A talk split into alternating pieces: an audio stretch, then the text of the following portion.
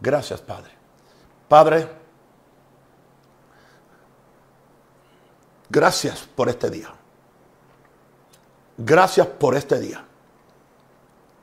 Gracias por la inquietud y los deseos que tú has puesto en mi corazón de yo conocer más a Jesús, de yo conocer más el mundo espiritual. Señor, y lo que yo recibo, lo recibo porque yo lo necesito más que nadie. Pero después tú me das el privilegio y el honor de poder ser de bendición a tanta gente hambrienta que solamente han conocido de Dios, pero no a Dios. Que solamente han conocido un evangelio intelectual, un evangelio conceptual, pero no un evangelio de experiencia. Padre, necesitamos experiencias para que podamos creer en la realidad de la, de la presencia de Jesús en nuestras vidas. Quisiera empezar haciéndole una pregunta. ¿A quiénes de ustedes les gustaría que Jesús le hiciera una visita a su casa? Le hiciera una visita a su lugar de oración? Le hiciera una visita donde usted está? Alguien puede pensar, eso es pura fábula. No creo que así sea. En primer lugar, soy el primero en decir que nunca he tenido una visitación personal de Jesús de ese tipo. Y por lo tanto, no voy a dar un testimonio, porque sería mentir. Pero sí voy a hablar de lo que el Espíritu Santo me está enseñando acerca de esta posibilidad. De forma que en algún momento determinado pueda acontecer sencillamente. Sucede que nada acontece en el mundo espiritual que tú no lo creas que tú no lo desees, que tú no lo busques y que tú no te disciplines para recibirlo. Cualquier cosa. Las manifestaciones de Dios en tu vida van a llegar hasta el límite de lo que tú le permitas a Dios. Y hay algo que sucede con esta vida de búsqueda y de oración con la cual yo los estoy provocando a ustedes.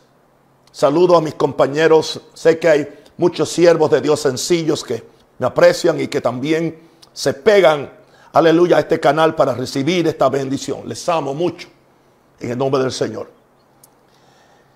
Y algo sucede, la, como que la Biblia toma vida. Hay algo muy importante en la meditación de la palabra. Cuando meditamos en la palabra, decía el salmista, en mi meditación se encendió fuego. Pero es tanto así que la raíz de la palabra meditación en el hebreo tiene que ver con fuego, tiene que ver con, con, con, candela. Qué interesante. Y entonces dice el Salmo, en mi meditación se encendió fuego. Hay algo que se enciende en nosotros. La Biblia habla del varón que, que en su ley medita de día y de noche. Aleluya. Nunca se apartará de tu boca este libro de la ley sino que de día y de noche meditarás en él. Aleluya. Muy poderoso el meditar en la palabra del Señor. Antes de, de darte, porque vamos a ir ya ahorita al capítulo 14 de Juan, del cual ya le había dicho que Dios me estaba ministrando en el mismo. Pero veamos el último verso de Mateo, Mateo 28, verso 20. Jesús está despidiendo de sus discípulos.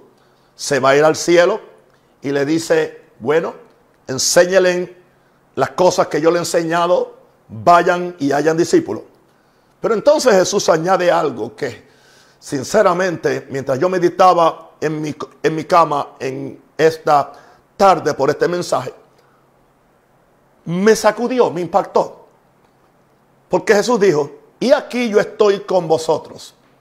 Eso suena bien, que Él está conmigo. Wow, maravilloso eso. Pero entonces Él dice, todos los días. Todos los días. Pero una pregunta, ¿Cuántas visitaciones me ha hecho a mí de yo verlo persona? Ninguna. Indica eso que Él no ha estado conmigo. Jesús no puede mentir. Jesús nunca. Jesús es Dios. Jesús es el Hijo de Dios. Y Él es el camino. Y tercero, Él es la verdad. Digo, segundo es la verdad. Y tercero, Él es la vida. Así que cuando Él le promete a los discípulos que se quedaron preocupados, dolientes, se nos va el maestro, se nos va el Padre espiritual, básicamente. ¿Qué hacemos ahora? dice, no, no, yo voy a estar con ustedes todos los días. Y le dice, hasta el fin del mundo. Wow. Queridos, quiero decirle algo con mucho respeto. No hemos creído las palabras de Jesús. Nos hemos envuelto tanto en la estructura de esto que llamamos evangelio y en las posturas doctrinales que como que no tenemos tiempo para oír a Jesús. Estamos oyendo tanto a los teólogos y a los exégetas de la Biblia que no se nos ha ocurrido de ir al canon, de ir a la Biblia y simplemente levantar las manos al cielo y decir, yo me humillo ante Dios. Yo no quiero saber nada de esta Biblia a menos que sea lo que está aquí escrito. Espíritu Santo de Dios, quita todo velo religioso, todo velo, aleluya, de cualquier ministerio que yo pertenezca o de cualquier postura que yo tenga y háblame, hazme ver las palabras de Jesús tal como Él las dijo y no lo que alguien está interpretando. Te voy a decir, eso es poderoso. Eso en cierta pequeña medida me pasó a mí a los 18 años. Vengo de, de una iglesia muy santa, pero muy legalista y muy religiosa, por cierto. Fíjate cómo digo una cosa, digo la otra, y tengo que honrar a mi padre porque todo este fundamento que tengo de fe se lo debo a él. Pero yo empecé a leer la Biblia, empecé a leer eh, Efesios y después Colosenses y empecé a, se me empezó a abrir. Y yo dije en esta forma, voy a leerlo como que yo nunca he, he oído nada de la Biblia, a ver qué dice la Biblia. Nos haría mucho bien que hiciéramos eso. Echemos a un lado nuestro manual de esto y manual de aquello otro y las y las siete o veinte doctrinas de nuestra denominación. Vamos, eso tiene su lugar. Yo no estoy menospreciando eso, pero yo voy por otra ruta. Yo voy por la ruta de la vida, no por la, no por la ruta de la ley, simplemente. Bueno, eso fue lo que causó en mí una hambre por la doctrina paulina de la gracia y por la doctrina paulina de la revelación de Jesús la cual todavía está muy patente hoy en mi corazón y en mi predicación. Ahora, ¿qué me está diciendo Jesús? Yo estoy con vosotros todos los días, todos los días. Lunes, martes, miércoles, jueves, viernes. En días de pandemia, en días de prosperidad, en días de enfermedad, yo estoy con vosotros hasta el fin del mundo. Eso habla de la, de la, de la, de la presencia de Jesús. Pero creo que nosotros no hemos aprendido a practicar la presencia de Jesús porque no nos acordamos de Él, no les hablamos. Aleluya. Cuando yo pensaba en esto, en esta tarde, yo estaba en una habitación, mi esposa creo que estaba en la habitación, eh, eh, en la recámara matrimonial, o no sé si estaba en otro cuarto, pero yo dije, bueno, mi esposa está aquí conmigo, aunque no la estoy, no la estoy viendo, pero yo sé que está aquí conmigo, y si estuviera en la cocina, sé que estamos porque está conmigo. Pero sería diferente si mi esposa, de donde está, viene y entra a la habitación donde yo estoy, porque entonces la puedo ver, me puede hablar. Aleluya.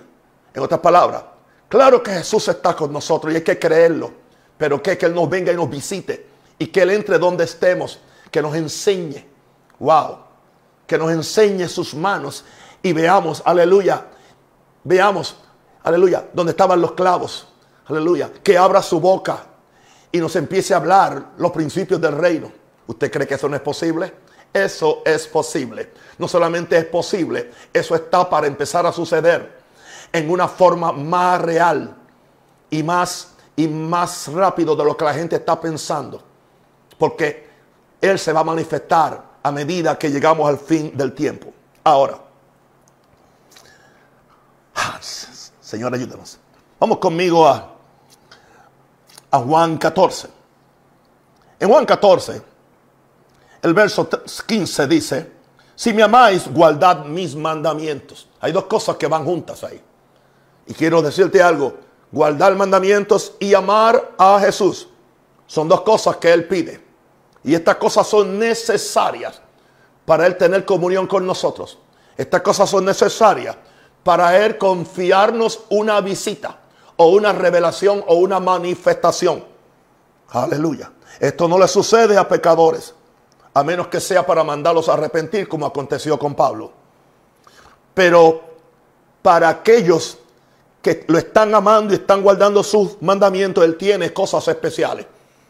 Y hay favores especiales para el que le ama y para el que le guarda. Y yo sé que somos muy expertos diciendo Dios no tiene favoritos, Dios tiene íntimos. Pero es que si alguien es íntimo va a ser favorito, porque si, si es íntimo con Dios indica que lo está amando en primer lugar, lo está buscando en primer lugar. Y si y si lo primero que Dios le da al que es íntimo con Él es favor, el favor te hace un, favorito. Digo, esa es mi, mi, opinión personal. Ahora, y dice él en el verso 16, y yo rogaré al Padre y yo daré otro consolador para que esté con vosotros para siempre. Y está hablando acerca del Espíritu. Todo el mundo sabe que está hablando del Espíritu Santo. Jesús se iba a ir. En, ya en el capítulo 14 los discípulos estaban turbados, turbados. Por eso fue que, que él, él estaba diciendo, aleluya, que no se turbaran, no se turbaran. Ah, ve, algo, había una turbación porque el verso 1 dice, no se turbe vuestro corazón, creéis en Dios, crean también en mí, crean, en otras palabras, crean en lo que le voy a decir ahora, porque es para su beneficio, les va a ayudar cuando yo me vaya. Ahora, anda, volvemos otra vez. Y le dice en el verso 16, yo rogué al Padre, otro otro consolador, para que esté con vosotros para siempre. Y dice, Él es el Espíritu de verdad, al cual el mundo no puede recibir, porque no le ve ni le conoce, pero vosotros le conocéis, porque mora con vosotros y estará en vosotros.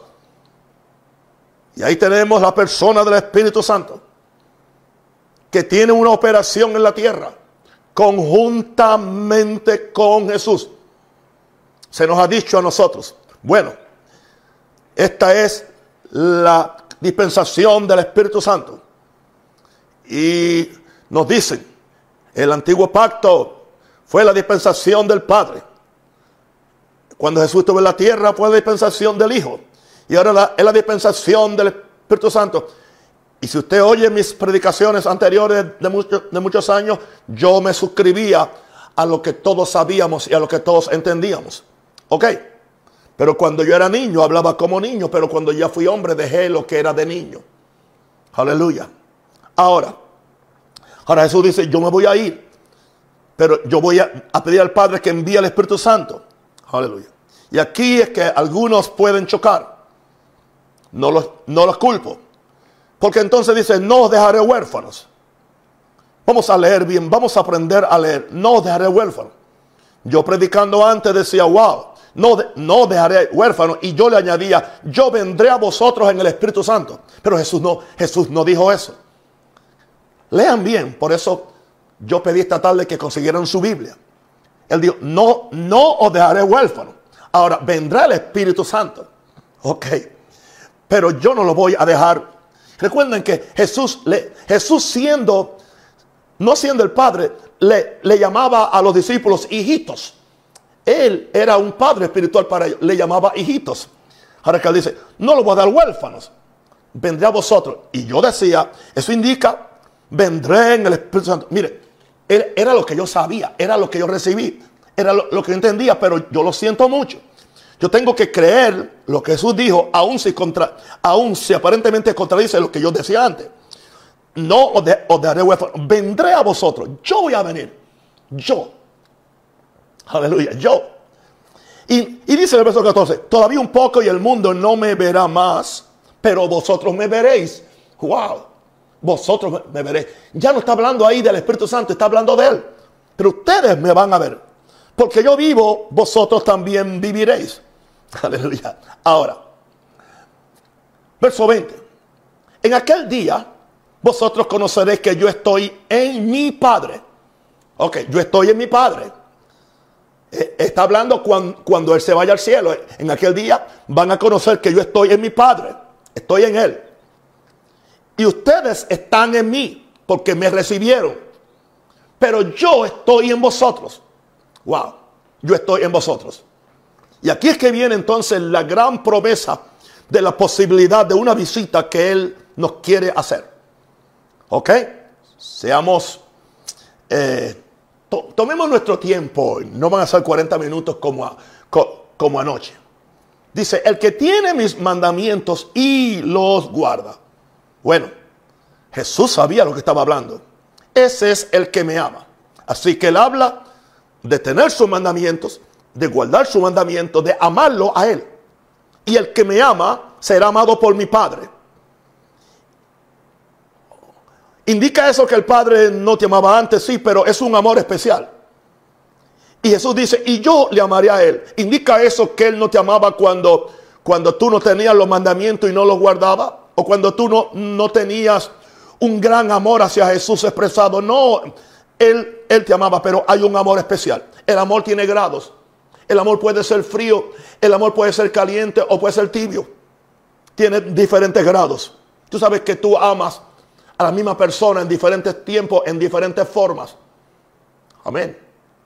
Así que el amor, porque el amor no es una doctrina o un concepto. Aleluya, es un sentimiento del Espíritu. Ahora, el que tiene mis mandamientos y los guarda, ese es el, el que me ama. Y el que me ama será amado por mi Padre. Y yo le amaré y me manifestaré a él. Vamos a tomar nuestro tiempo. Empecemos con lo primero. El que tiene mis, mandamientos. Hoy el Señor me enseñó a mí que los primeros mandamientos que Jesús enseñó fue el sermón del monte. Y son nueve mandamientos.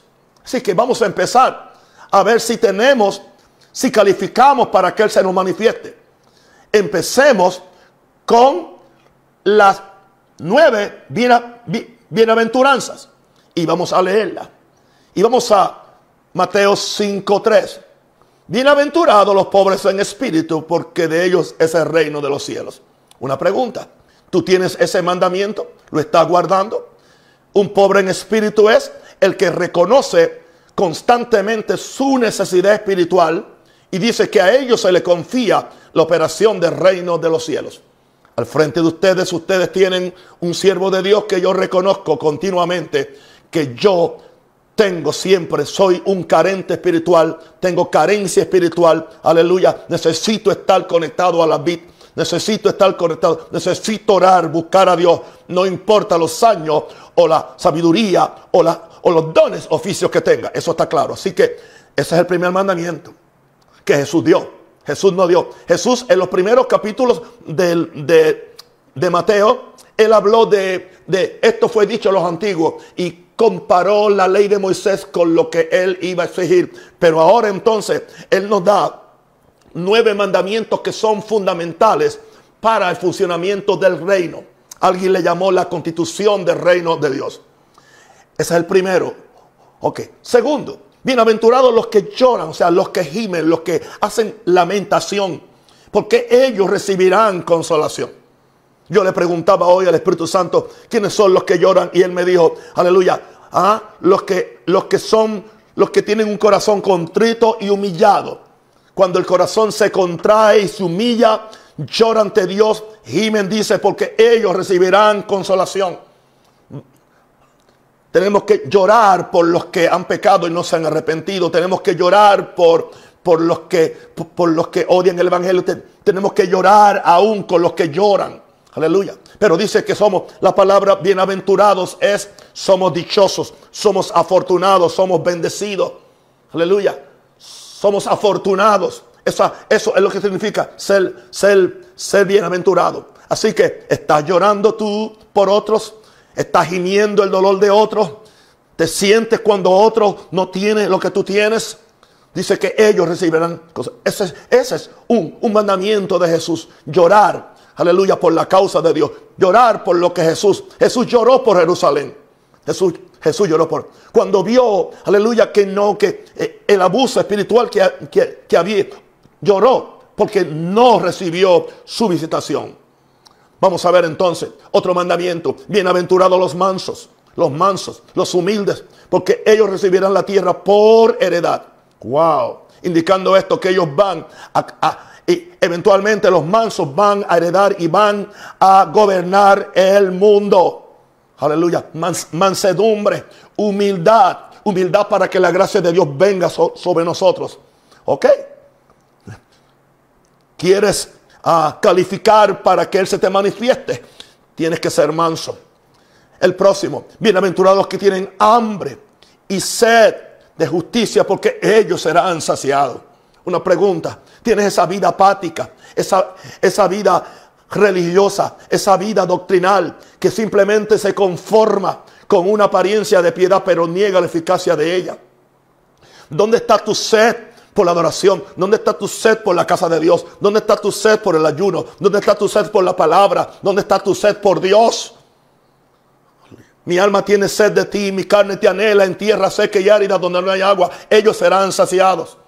Como el siervo brama por la corriente de las aguas, así clama por ti, oh Dios, el alma mía. Yo quiero ver a Dios, yo quiero ver a Jesús. Si tú no tienes hambre y sed para ver a Jesús, Él no se te va a manifestar. Él no va a forzarte en ti. Él no va a entrar. Él no es un violador. Aleluya. Él es un caballero. Él entra donde Él es bienvenido. Tú tienes que abrirte completamente a Él. Ahora, algo más. Bienaventurados los misericordiosos porque ellos alcanzarán misericordia. Ahí nos dice, bienaventurados los que siempre están haciendo un juicio condenador de todo el mundo, aún sin, sin saber las, las condiciones que tiene otra persona, aún sin saber todos, todos las especificaciones de, alguna caída o algún pecado que alguien haya caído, no. Pero los misericordiosos van a alcanzar misericordia. El misericordioso siempre le da el beneficio de la duda aún a aquellos que están mal, aún a aquellos que han caído en pecado. Los misericordiosos comparten su comida, tienen compasión. Los misericordiosos nos dicen, si tuvieran fe no les pasaba eso. Ah, los misericordiosos van y lo alimentan y después le enseñan fe. Eso es lo que hacemos los misericordiosos. Ahora vamos a ver uno que es demasiado importante. Demasiado importante. Bienaventurados los de limpio corazón. Los de limpio corazón. Porque ellos verán a Dios. Ah, y si yo quiero ver a Jesús, mi corazón tiene que estar limpio. Jesús no te va a visitar si tienes un corazón podrido. Jesús no te va a visitar si tienes algo contra tu hermano. Jesús no te va a manifestar, no te va, no te va a, visitar si tienes eh, eh, eh, chismes, si tienes contiendas, si tienes amargura, si hay corrupción en tu corazón, no te va a visitar. No importa lo que tú grites, no importa lo que tú cantes, no importa lo que tú dances. Aleluya. No vas a ver a Dios. Aleluya. No dice allá en hebreo, aleluya, que seguir la santidad con todos. Digo, la paz con todos y la santidad sin la cual nadie verá al Señor. Y hay gente que no lo van a ver aquí, también tampoco lo van a ver allá arriba. Porque es uno de los mandamientos. Bienaventurado. ¿Quién subirá al monte de Jehová? El limpio de manos y puro de corazón. Otra versión dice, bienaventurados los de puro corazón, porque ellos verán a Dios. Un, un, corazón puro ama, un corazón perdona, un corazón puro perdona, un corazón puro se arrepiente rápidamente, un corazón puro no insiste que Él solamente siempre está bien y todo el mundo está mal. Oh, qué triste es cuando vemos a alguien, aleluya, que está parado en su caballo de orgullo y está parado en la forma como él cree que son y no quiere oír a más nadie. Oh, a mí me da dolor y yo lloro por esa gente. Bienaventurados los de limpio corazón. Estos son los mandamientos de Jesús, los primeros. Vamos a ver otro mandamiento de bienaventurados los pacificadores, porque ellos serán llamados hijos de Dios. Indicando esto que ponemos la paz donde hay guerra. Aleluya. No le ponemos gasolina al fuego. Si hay una contienda, no le ponemos ah, madera al fuego, sino que somos, estamos para pacificar, porque nosotros fuimos por medio de la intervención de Jesús, aleluya, fuimos reconciliados con Dios. Él es nuestra paz que de ambos hizo uno. Así que Él nos unió en un solo cuerpo. ¿Por qué? ¿Por qué? ¿Dónde están los pacificadores? ¿Dónde están pastores, apóstoles, pacificadores? ¿Dónde estamos ahora? Wow, estos son mandamientos de Jesús. No se predica de ellos. Ahora, bien, bienaventurados los que padecen persecución por causa de la justicia, porque de ellos también es el reino de los cielos. Wow, no es fácil, pero dice que somos dichosos cuando padecemos persecución por causa de la, justicia, pero hay otra fase, por causa de su rectitud, por causa de su integridad. Amén. Es interesante que por causa de tu rectitud, por causa de tu integridad, tú estás más dado a padecer persecución que por causa de caminar con todos los, los, corruptos y los mentirosos y los, y los altaneros que no quieren, aleluya, reconocer que están mal. Pero dice que de estos que padecen persecución por causa de la justicia, de ellos es el reino de los cielos. Ellos tendrán poder y, y autoridad. Y vamos a ver la última bienaventuranza. Bienaventurados sois cuando por mi causa os vituperen y os persigan. Ahora indica esto.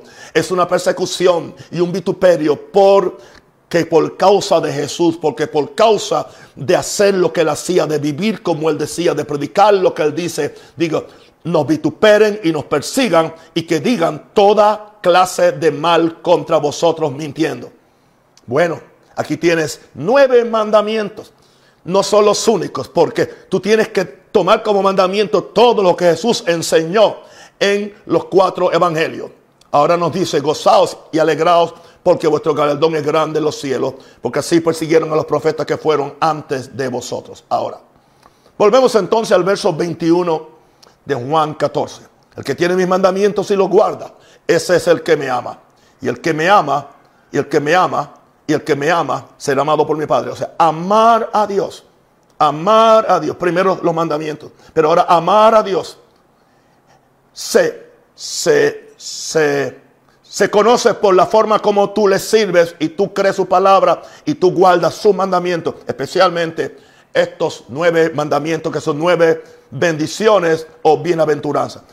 y dice Jesús, ese es el que me ama, no es el que lo dice. Y el que me ama tendrá un privilegio, será amado por mi Padre. Mi Padre lo va a amar con un amor especial. Porque ama a su Hijo unigénito. En otras palabras, el, que, el que ama a que el que ama a Joel, se, aleluya, también yo lo voy a amar porque está amando a mi, a mi Hijo. Y dice, y yo le amaré, dice Jesús también. Y aquí llegamos, y me manifestaré a Él. Wow. Quiero que abran su corazón, por favor. Vamos a ver esa palabra manifestaré.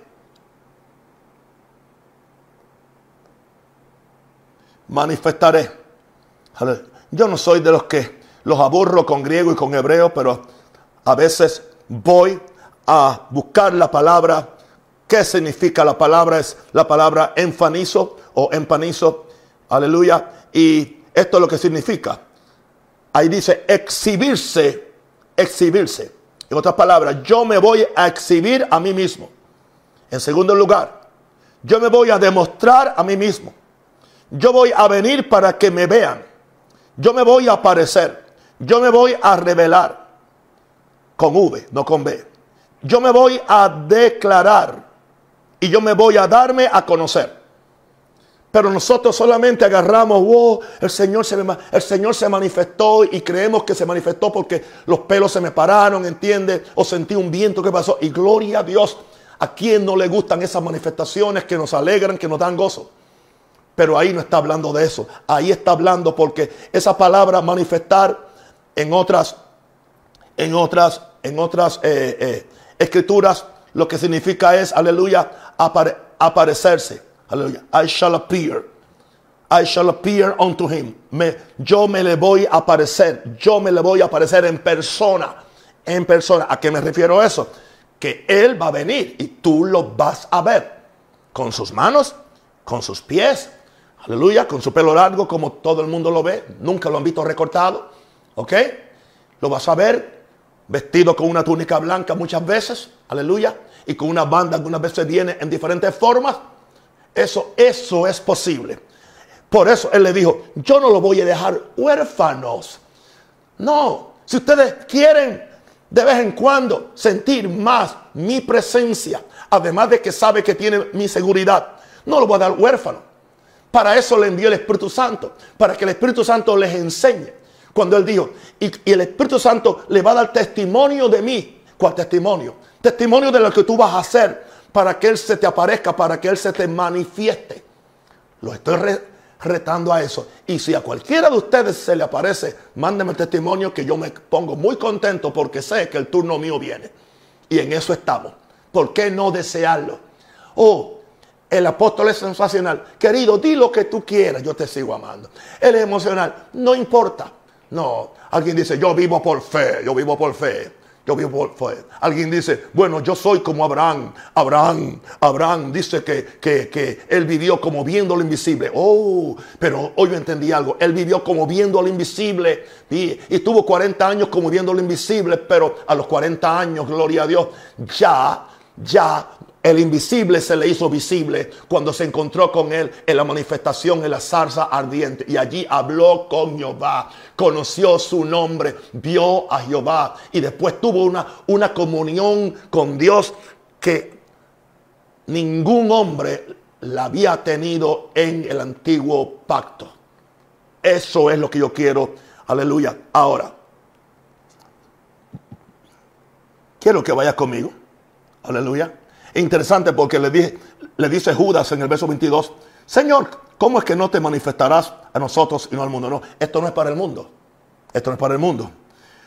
Respondió Jesús y le dijo, el que me ama, mi palabra guardará y mi Padre le amará. Y no solamente eso, los dos vendremos, aquí otra vez, la palabra vendremos, los dos vendremos a Él y haremos morada con Él. La palabra vendremos a Él, voy a, a buscarla indica aparecer en persona. Los dos vamos a aparecernos en persona, persona viniendo, venir de un lugar a otro. Cuando una persona se aparece, mostrarse a sí mismo o darse a conocer. O sea que es posible que en algún momento no solamente yo venga, sino que también mi Padre vendremos a Él y haremos morada con Él. Vamos, vamos, vamos a, a pasar un tiempo con Él. Ahora, vamos conmigo a, a Colosenses capítulo 3. Por, favor. Si pues habéis resucitado con Cristo, buscad las cosas de arriba, donde está Cristo sentado a la diestra de Dios. ¿Ok?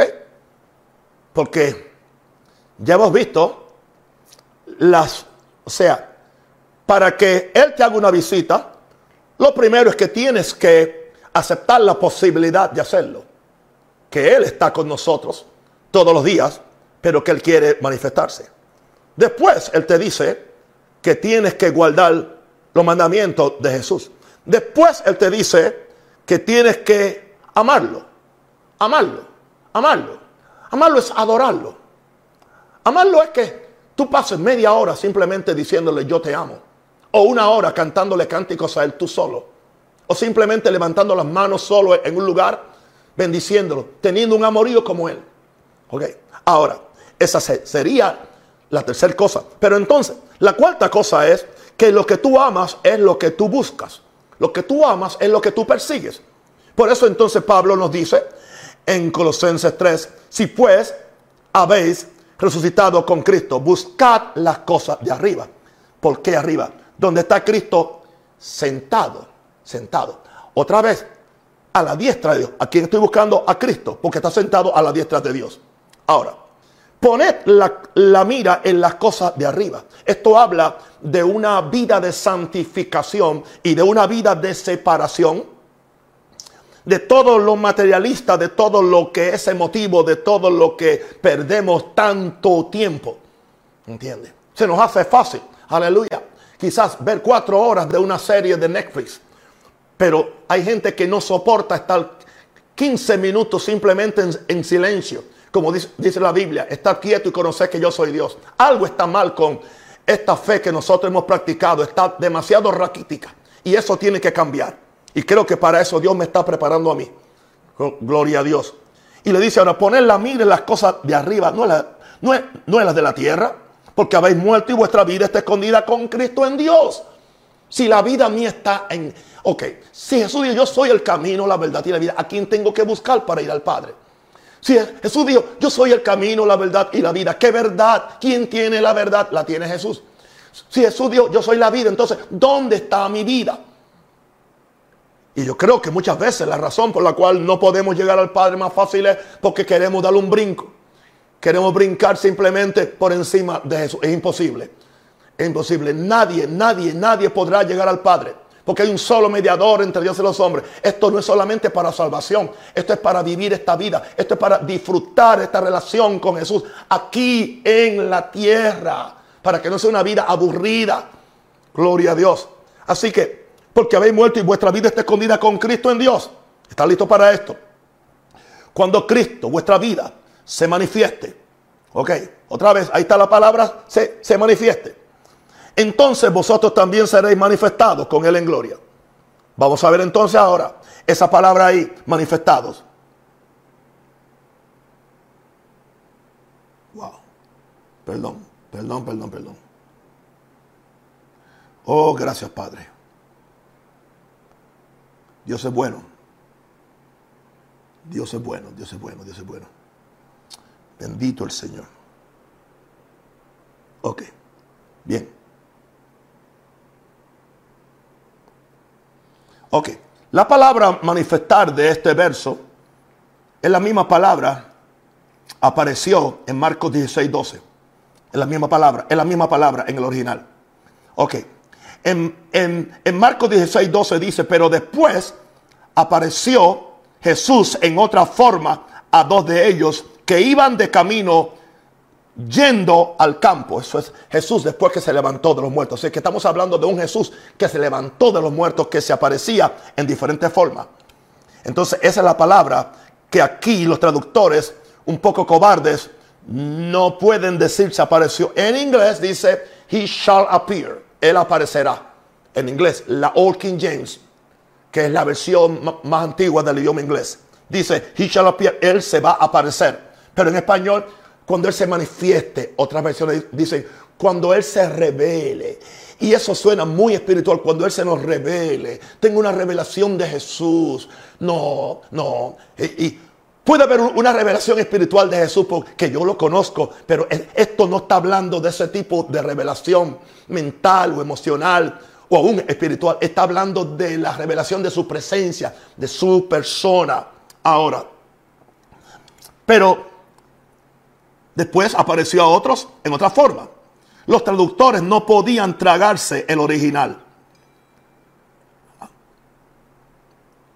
Que diga, cuando Cristo aparezca o se nos presente en persona, lleno de gloria, entonces nosotros también apareceremos con Él llenos de gloria, indicando eso, que al, si Jesús se me aparece a mí y me hace una visita, no hay forma que yo no sea aleluya, impactado, ah, inyectado con lo que Él carga.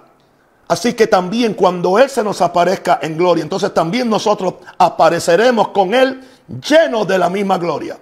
Porque la palabra aparecer ahí, eh, manifestar significa aparecerse o verse visibles.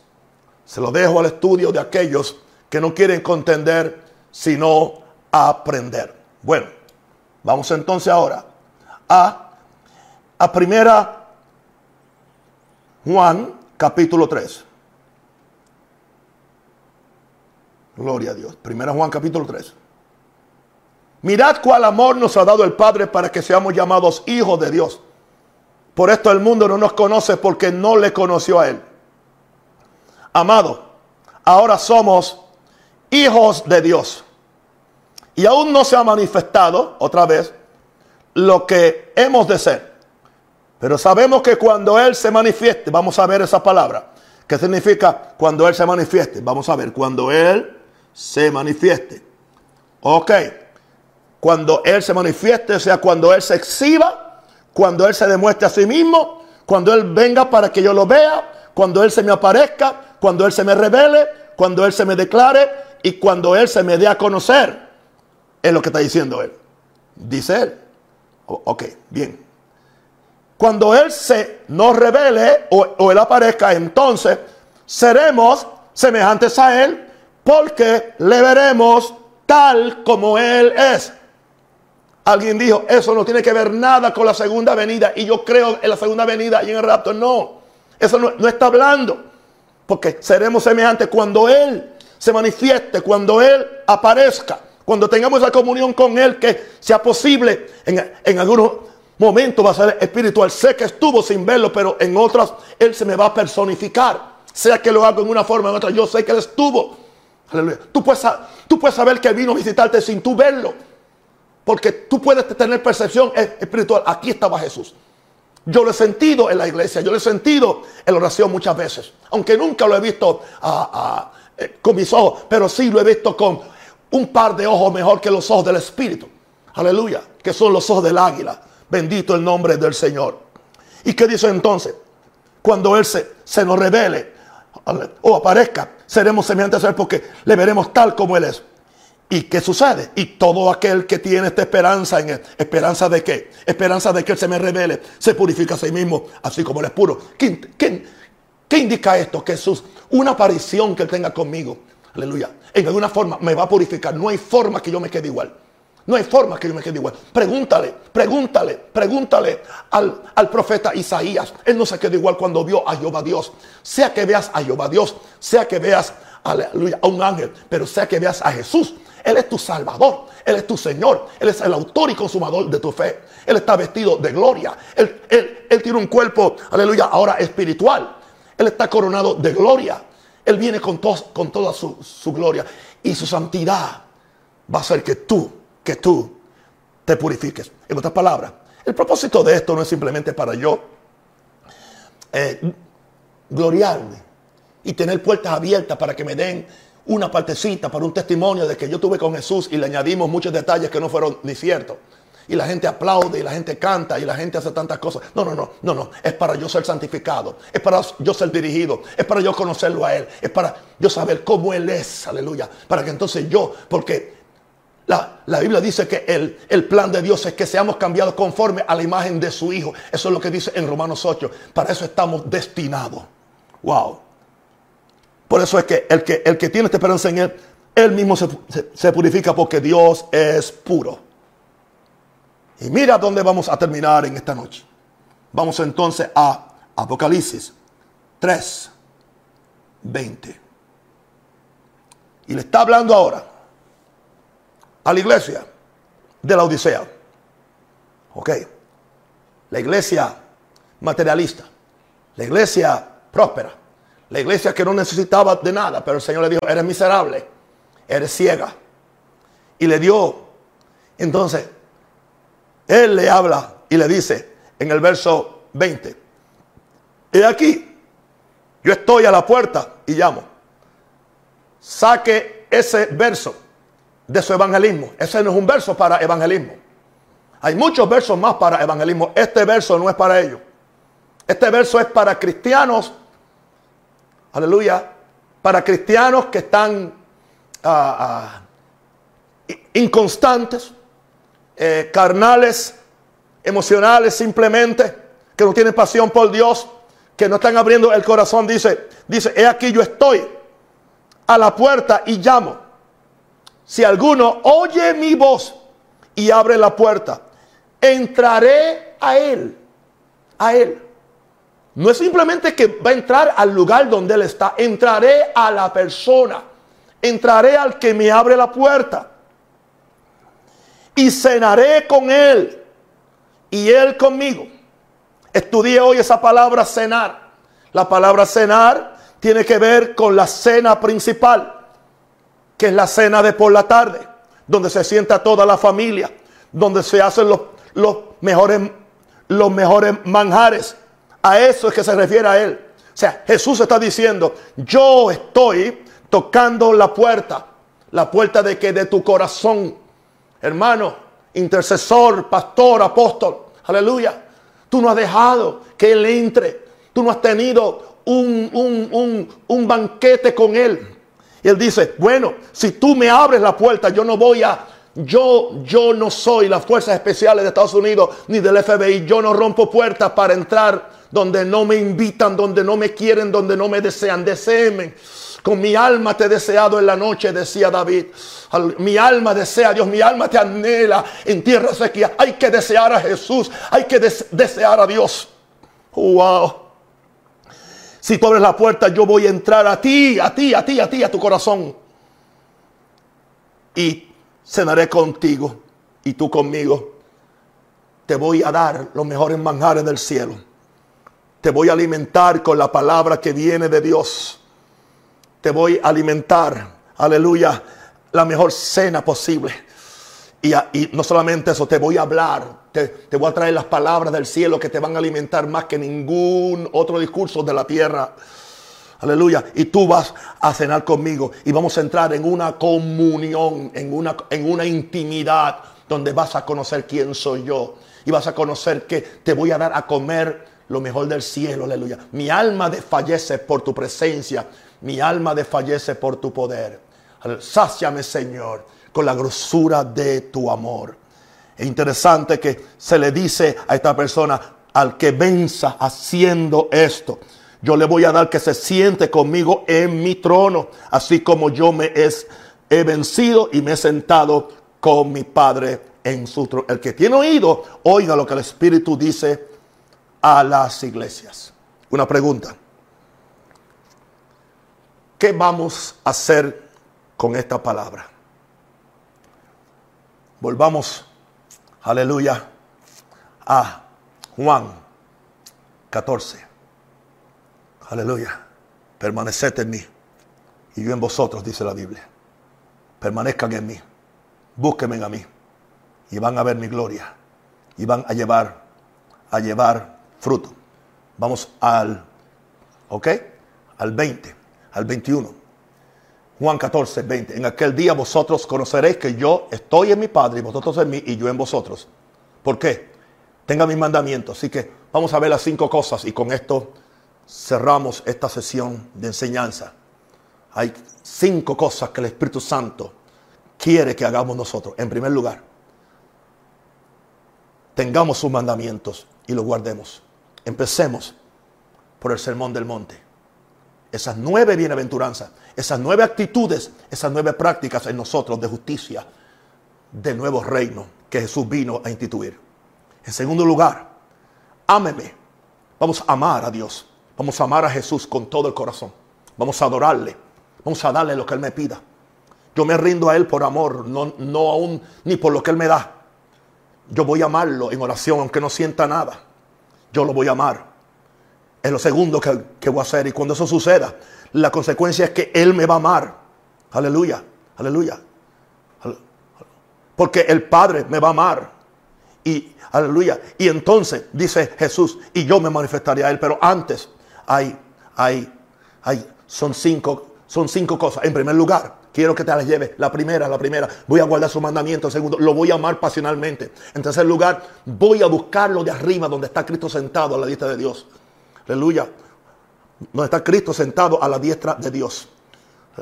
Y después voy a comer con Él. Se me olvidó la primera. La primera es, vamos otra vez, tengan piedad, porque yo no tengo ningún nada escrito. Esto ha sido todo por inspiración. En primer lugar, tengo que creer en la posibilidad de que Él me quiere, de que Él puede venir a visitarme y aparecérseme. Porque Él dijo, estoy con vosotros todos los días. Eso es lo primero. Segundo, como creo eso, entonces, ¿qué yo hago? Yo tengo sus mandamientos y los guardo. Yo le amo en tercer lugar. Yo le busco lo que está arriba. Y últimamente yo abro el corazón. Abro el corazón para que Él entre cuando Él está tocando la puerta. Y le está tocando la puerta a muchos de ustedes por medio de este mensaje. Me está tocando la puerta a mí. Yo voy a entrar y voy a cenar con ustedes. Y tendrán un banquete continuo conmigo. Dice el Espíritu Santo de Dios. Denme orar por ustedes. Padre, en el nombre de Jesús, he abierto mi corazón. He abierto mi boca con obediencia a ti, Señor. Porque esto fue lo que tú me dijiste. Y tú me ordenaste que yo compartiera en esta noche con tus hijos bellos. Con tu iglesia.